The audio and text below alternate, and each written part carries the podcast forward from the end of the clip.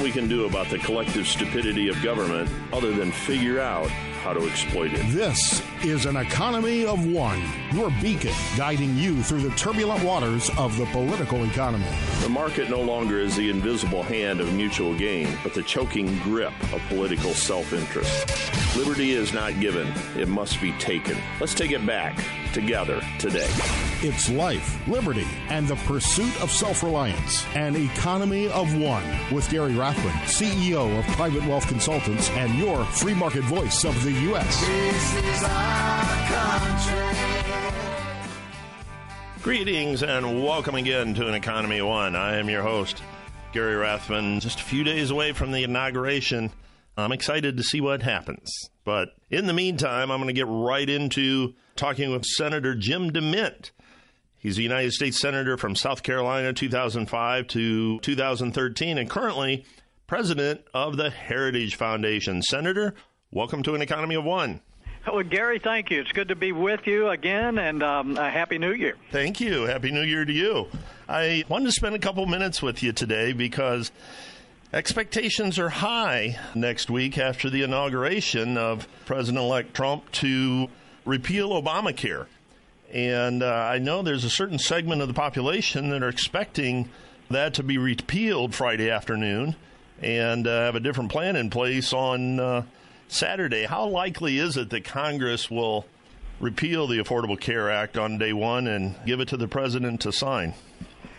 Gary, as you know, uh, Republicans have um, run, have campaigned on repealing Obamacare for several cycles. Uh, that's been part of the appeal that's helped them win the House and the Senate and now the presidency. Mm-hmm. It's, there are no excuses. They they have to repeal it. I believe it will happen. I think there's some pe- people who are uh, hedging, uh, saying we need to have a complete replacement in place first. Uh, that does not need to happen. In fact, it's the wrong way to go. We need to take that first step of repealing Obamacare.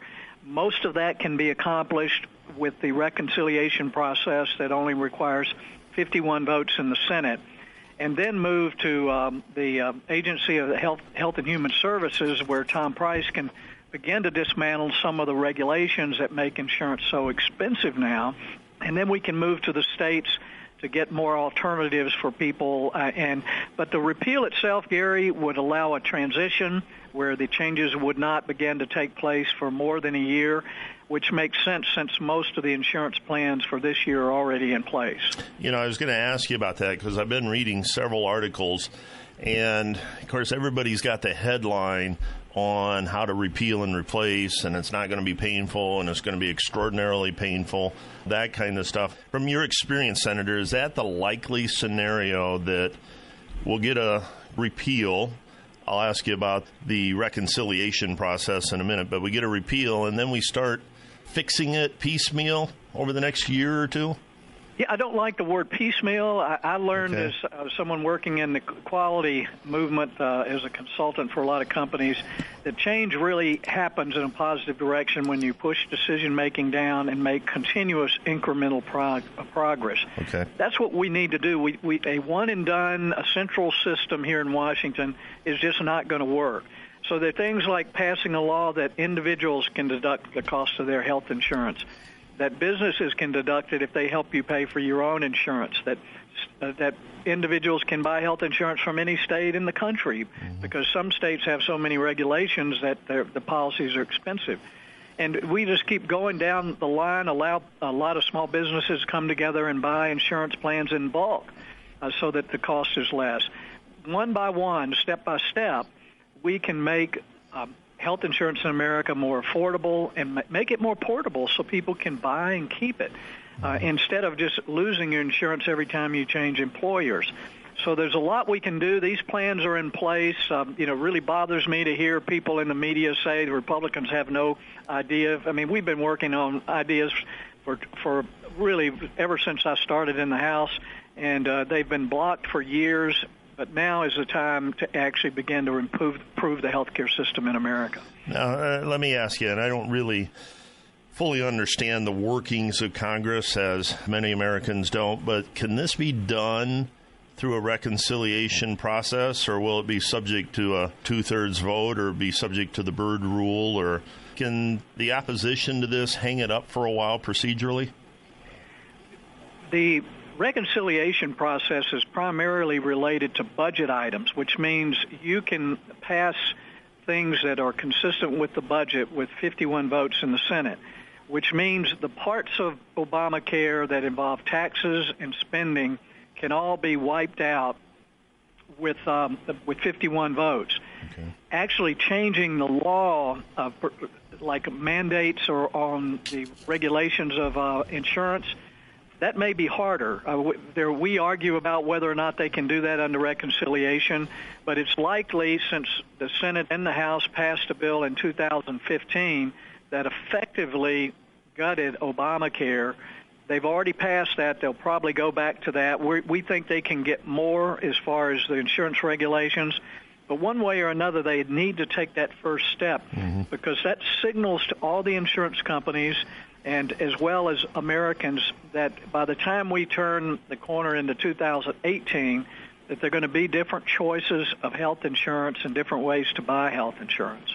What is the likelihood that a newly inaugurated President Trump can essentially do a bunch of executive orders eliminating some of the executive orders that President Obama put in place around the Affordable Care Act, the different mandates and, and, that kind of stuff. Is he capable of doing that? Is he likely to do that, or is that not part of the overall big plan in working with Congress?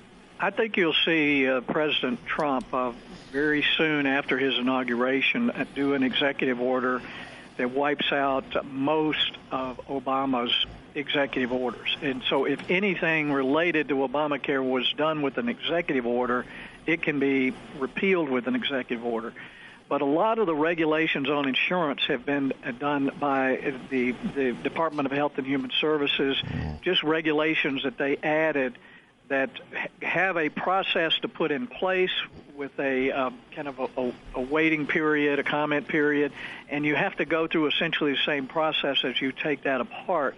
Uh, but we've laid all that out for the incoming president of what can be done with executive orders, what can be done through the agencies with reg, uh, just taking apart regulations, and what do you have to do with Congress.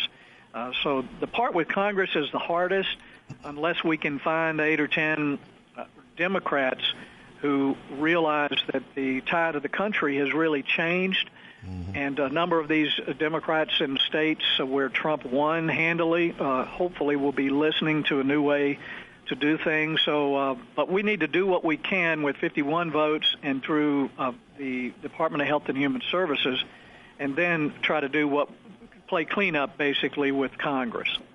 You've got a lot of experience in Congress, certainly a lot of experience in in Washington politics and stuff. What's the political risk the senators and representatives are thinking? What's going through their head? Well, Gary, that's the best question of all because that's really what's on people's mind. I think all the Republicans know we need to repeal it, get this thing out of the way, and get started on a new approach.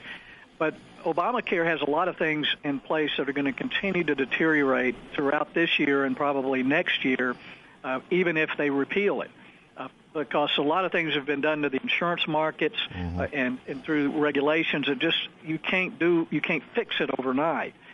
And and so Republicans are certainly worried that as this thing continues to deteriorate, that people are going to start blaming it on the fact that they repealed it instead of the fact that it, Obamacare has caused these problems. Right. So it's going to be a communication battle in the media but we just think Republicans need to be willing to stand up and defend what's right and what's true at this point. And, and hopefully, with Trump in the White House uh, and his uh, tweet account in hand, that we can at least get the truth to the American people on this. That Obamacare has done a whole lot of damage to the insurance industry, very destabilized, um, a, a lot of consolidation. You have fewer companies now and fewer plans, and the prices have just gone up and they'll continue to go up until we start a new system, which is going to take a couple of years. You know, there's an old joke about how do you eat an elephant, and the answer is one bite at a time. Yeah. Is, this the elephant that we're going to have to eat one bite at a time over the next couple of years or so? We are, and we're going to. And folks are wondering. Uh, I mean, Republicans are saying as soon as they repeal it, then then they own it. Right. And um, but the fact is the, that Obama and the Democrats are going to own the insurance industry for a couple of years. It's just going to be up to the Republicans to prove that to the American people. I want to shift gears for just a couple of minutes. We got uh, a minute and a half left or so. Read your book, Falling in Love with America, again a year or so ago, and and you mentioned in the, in the book that a great political leader can awaken the people's spirits and inspire them to greatness. In your opinion, is President-elect Trump one of those leaders? Well, he certainly uh, has that capability because he, he has a lot of empathy with real people and he's not tied in with the big interests that I mentioned in that book. That so much of Washington now is about big corporations, mm-hmm. big unions, big banks, you know, big hospitals. Instead of working for the good of the American people, this has become a government of and for big special interests. Trump, uh, uh amazingly, as a person of great wealth and success, appears to identify more closely with the common man than he does with wealthy people. Mm-hmm. Uh, and I think the feeling is mutual if you look at how Hollywood and corporate America looked at him. Oh but I think he can be that that leader because he's already inspired a number of companies to stay here, uh, believing that it's going to be a better environment. Um, and I think he's inspired a lot of Americans uh, that w- we should all we should aspire to be a great country. So uh, I'm optimistic at this point. I, I see the people he's putting around him. Mm-hmm. It gives me a lot of confidence that he's going to put good people in place and delegate to them. So n- no one's perfect, and uh, we could find fault whether it be with Ronald Reagan or George Bush or sure. a lot of these folks. But I think uh, Trump so far has demonstrated a lot of interest in keeping his promises. Well, we're not going to agree with everybody. My dad used to tell me if we both of us agree, one of us isn't needed. Are Americans falling in love with America again, in your opinion?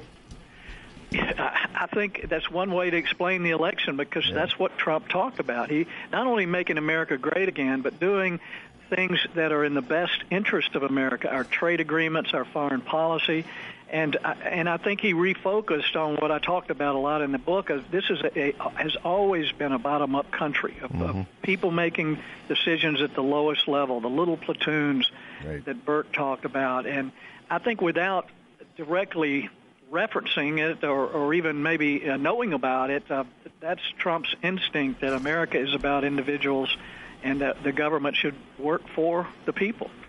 We've been talking with uh, Senator Jim DeMint. He was a senator from South Carolina from 2005 to 2013 and currently president of the Heritage Foundation. Senator, once again, as always, this has been a real treat for me, a true honor. Uh, you've done great work. You're doing great work over to the Heritage Foundation. I read your stuff and your colleagues' stuff, and I look forward to chatting with you again soon. Well, Gary, I encourage all of your listeners to go to heritage.org and uh, stand with us because America is always worth fighting for. Excellent. I appreciate your thoughts, appreciate your time today. All right. Thanks, Gary. Thank Bye-bye. you.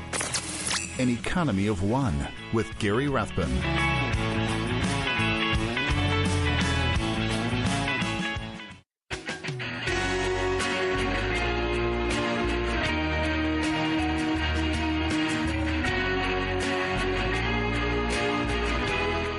To An Economy of One with Gary Rathbun. You know, in talking to Senator uh, DeMint, it got me thinking a little bit more about Obamacare, and it seems to be the uh, main thing that's going to be on the top of everybody's mind right after the inauguration. Will the Senate and House put together a bill to repeal the Affordable Care Act, better known as Obamacare?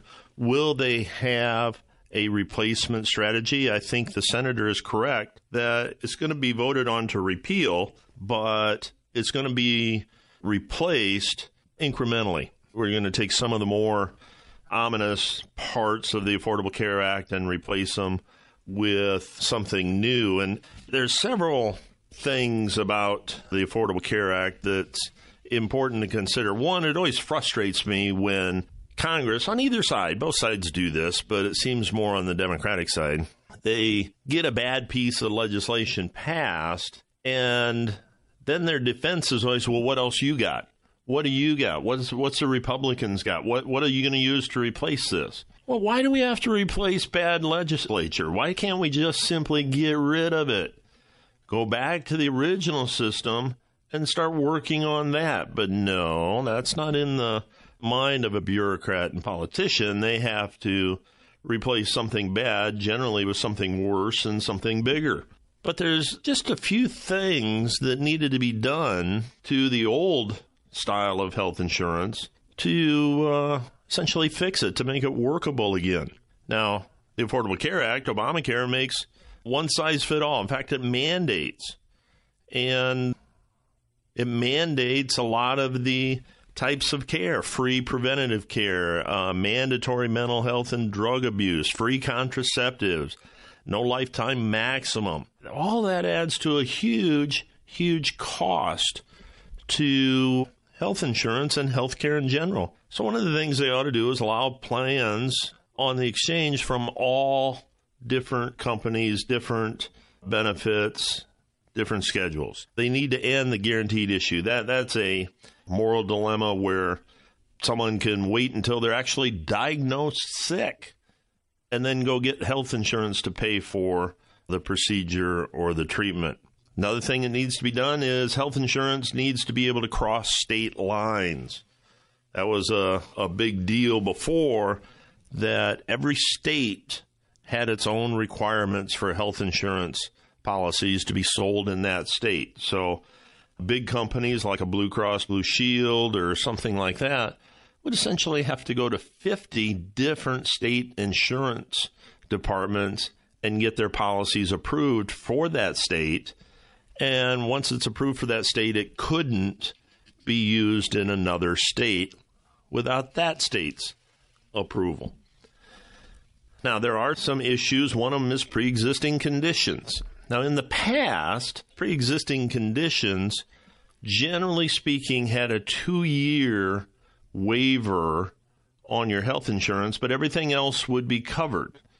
So if you had a pre existing condition, uh, cancer or something like that, that that particular condition would be excluded for at least two years on your policy before the insurance would pick up costs and oftentimes there might have been a higher premium for that risk. And sometimes that risk would have to be moved into like a state risk pool, but it could be accommodated. Final thing I think that health insurance needs to be, and that is portable. Need to be able to quit your job and not lose your health insurance. Now, you may have to pay for it, and that's kind of what the COBRA rules allowed for, but the COBRA rules were only 18 months. And then you had to go to another plan, new employer, something like that. So, some very simple things could be done to tweak the health insurance market, make it a lot better than it was, certainly a lot better than the Affordable Care Act and Obamacare. Uh, we're not going to, I don't see us just flushing that on day one and then uh, replacing it on day one with something else. I think the logistics of that would be just too much. But let's start tweaking, see how it works, and make adjustments as we go. I think that makes a lot more sense than the direction we're going. Gary Rathbun, An Economy of One.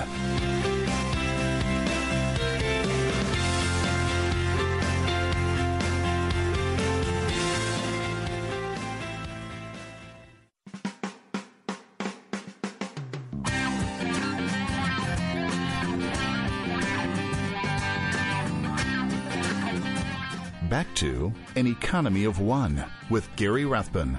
Joining me now is Dr. Sterling Burnett, PhD. He's a research fellow at the Heartland Institute and managing editor of Environment and Climate News. Dr. Burnett, welcome to An Economy of One. Thanks for having me on again, Gary. I appreciate it. It's exciting days right now. I mean, every day is a new adventure as to what unusual things are going to come out of Washington. And, you know, let's start with the broader picture, work our way down to the narrow picture. President Trump and the EPA. I mean, already we're starting to see a little bit of, I don't want to say one upmanship, but a little bit of control action from the president in trying to rein in the EPA. Do you see that working for us?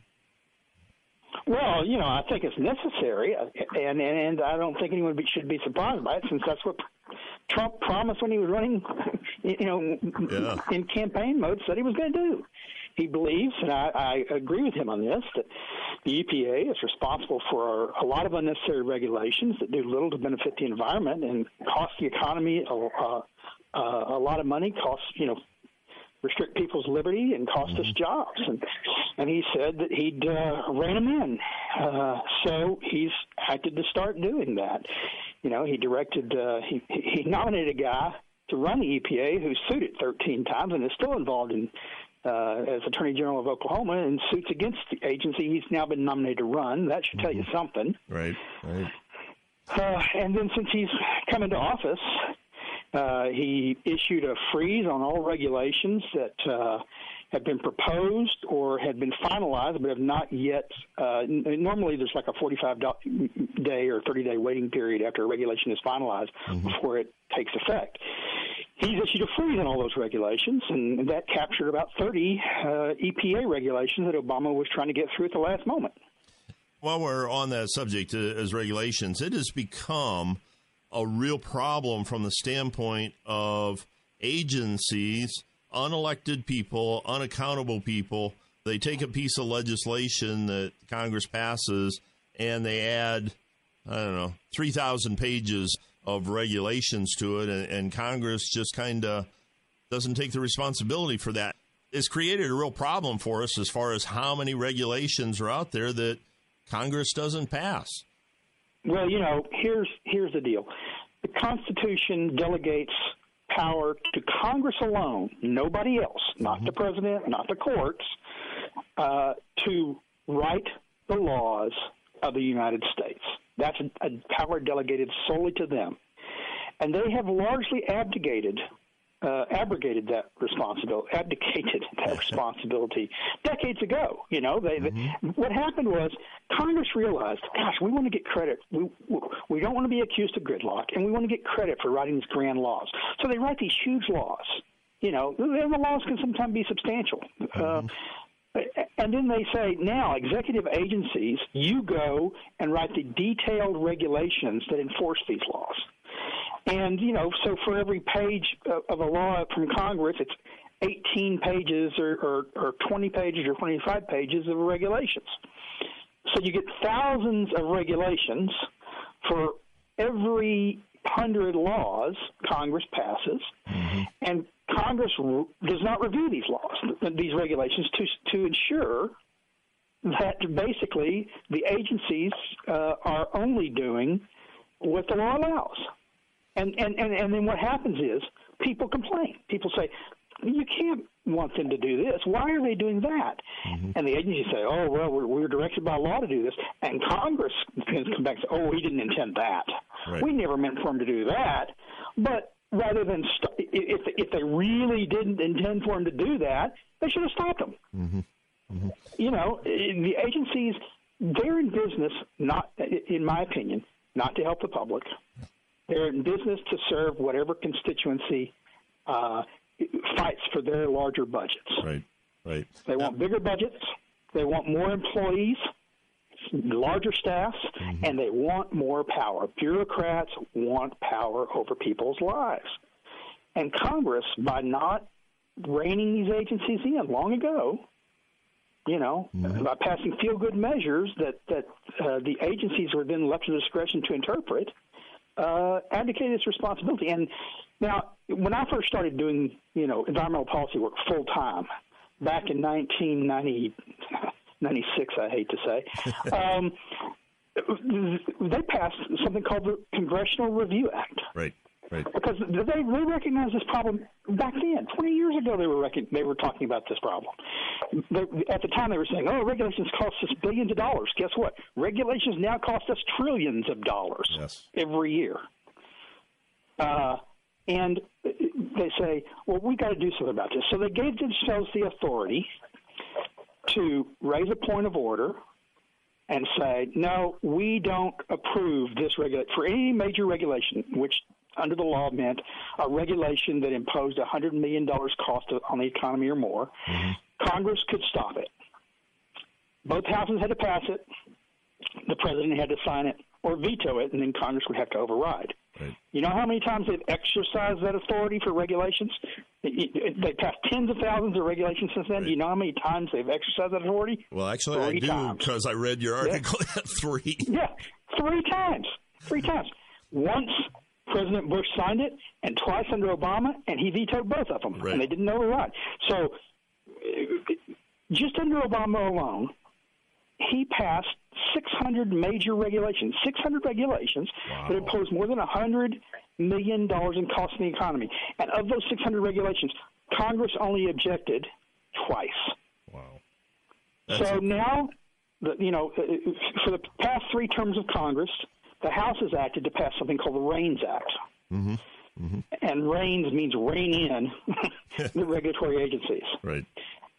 Of course, under Obama, it was going nowhere. It never went anywhere in the Senate because, eh, you know, the Senate was pretty clear that if they passed it, Obama would veto it, and uh, and uh, you know, it, it, it would have been a waste of time.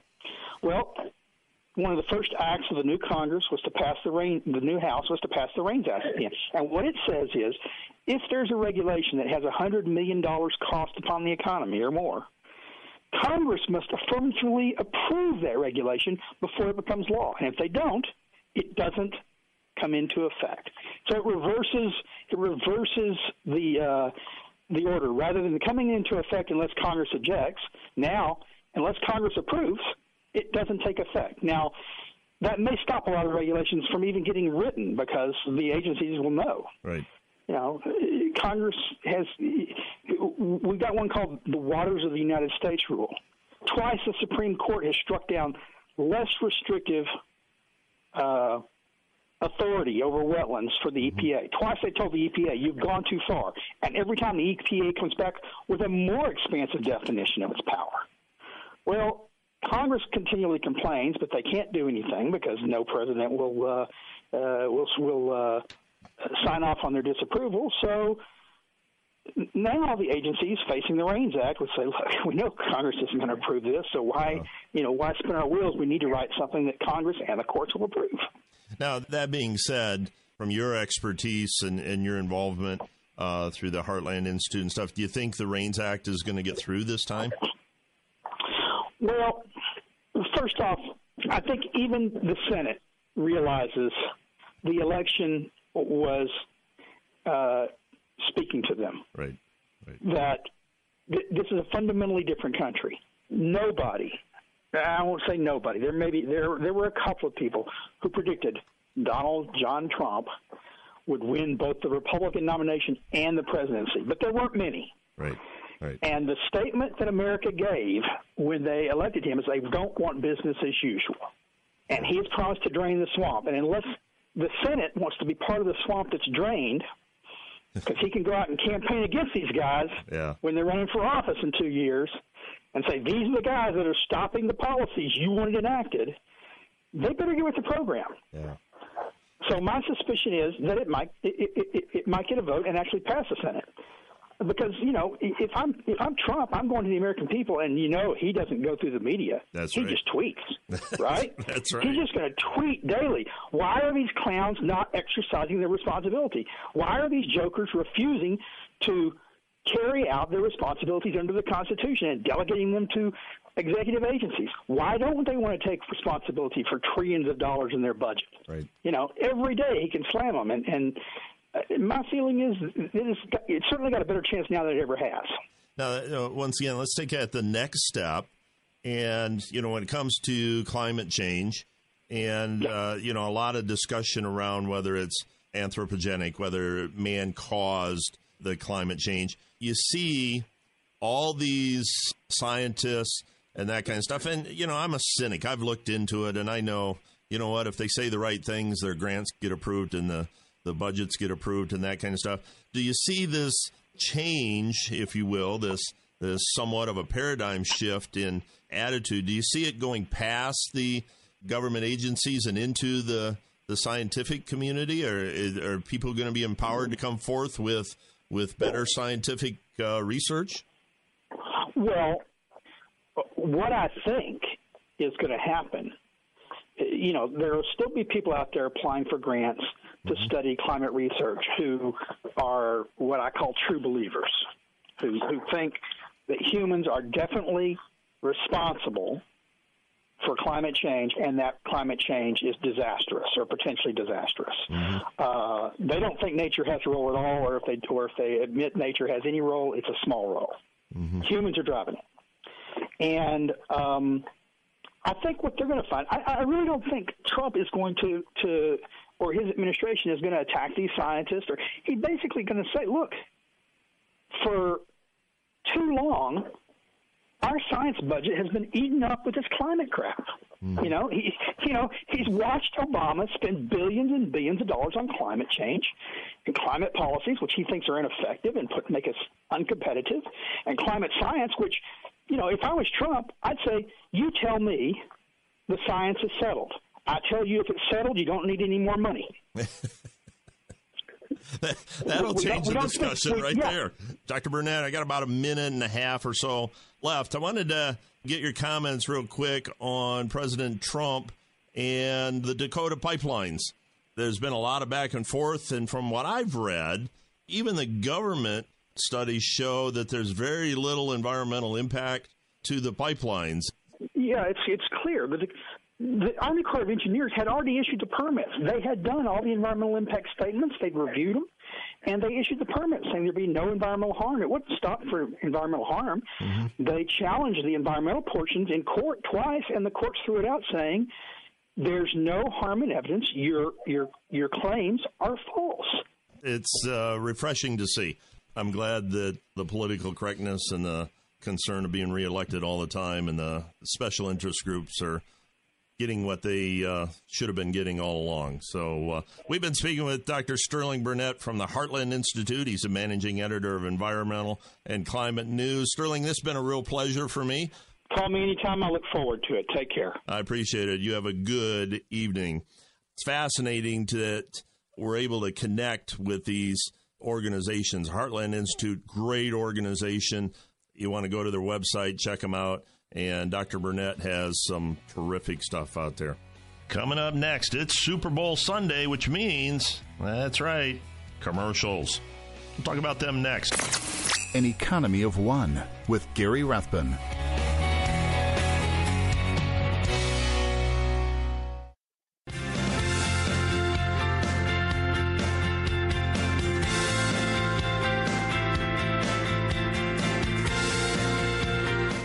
To An Economy of One with Gary Rathbun. Well, it's Super Bowl Sunday, and I got to tell you a couple things. One, this will be the first NFL football game that I watch this season. I have purposely not watched any uh, NFL. haven't uh, haven't seen a single snap other than if it shows up on the news or something like that. Not because I think Kaepernick is wrong and shouldn't have free speech and all that kind of stuff. I'm not going to let him influence me in any way, shape, or form. But what did influence me is political correctness just has taken all the fun out of everything. Can't we just watch a, a game can't we just watch a game where players don't wear pink on everything? Can't we watch a game where people don't kneel during the national anthem, that don't have signs in, in the the stadium and in, in the stands that are politically correct? Can't we just play football? Can we just have fun? Everything we have now seems to be politically correct connected. Theater, movies, sports, sports all the way down to the high school level. People are kneeling during the national anthem. Really? Come on. We're there to play a game. We're there to watch people play a game. Think of those words play a game. We're playing does play have to be politically correct? Now, I know there's money involved, and I know there's a lot of money involved. But I watch the Super Bowl not so much for the game as much as the commercials. Now, last year, halftime, Beyonce had a uh, an extremely anti-police song called Formation, and I it just ticked me off. I had to turn it off, not because you know I, I don't believe in her right to say what she said, but that's not the place. That's not the format. It's a game. Let's be entertained. I don't want to be preached at at halftime or any other time.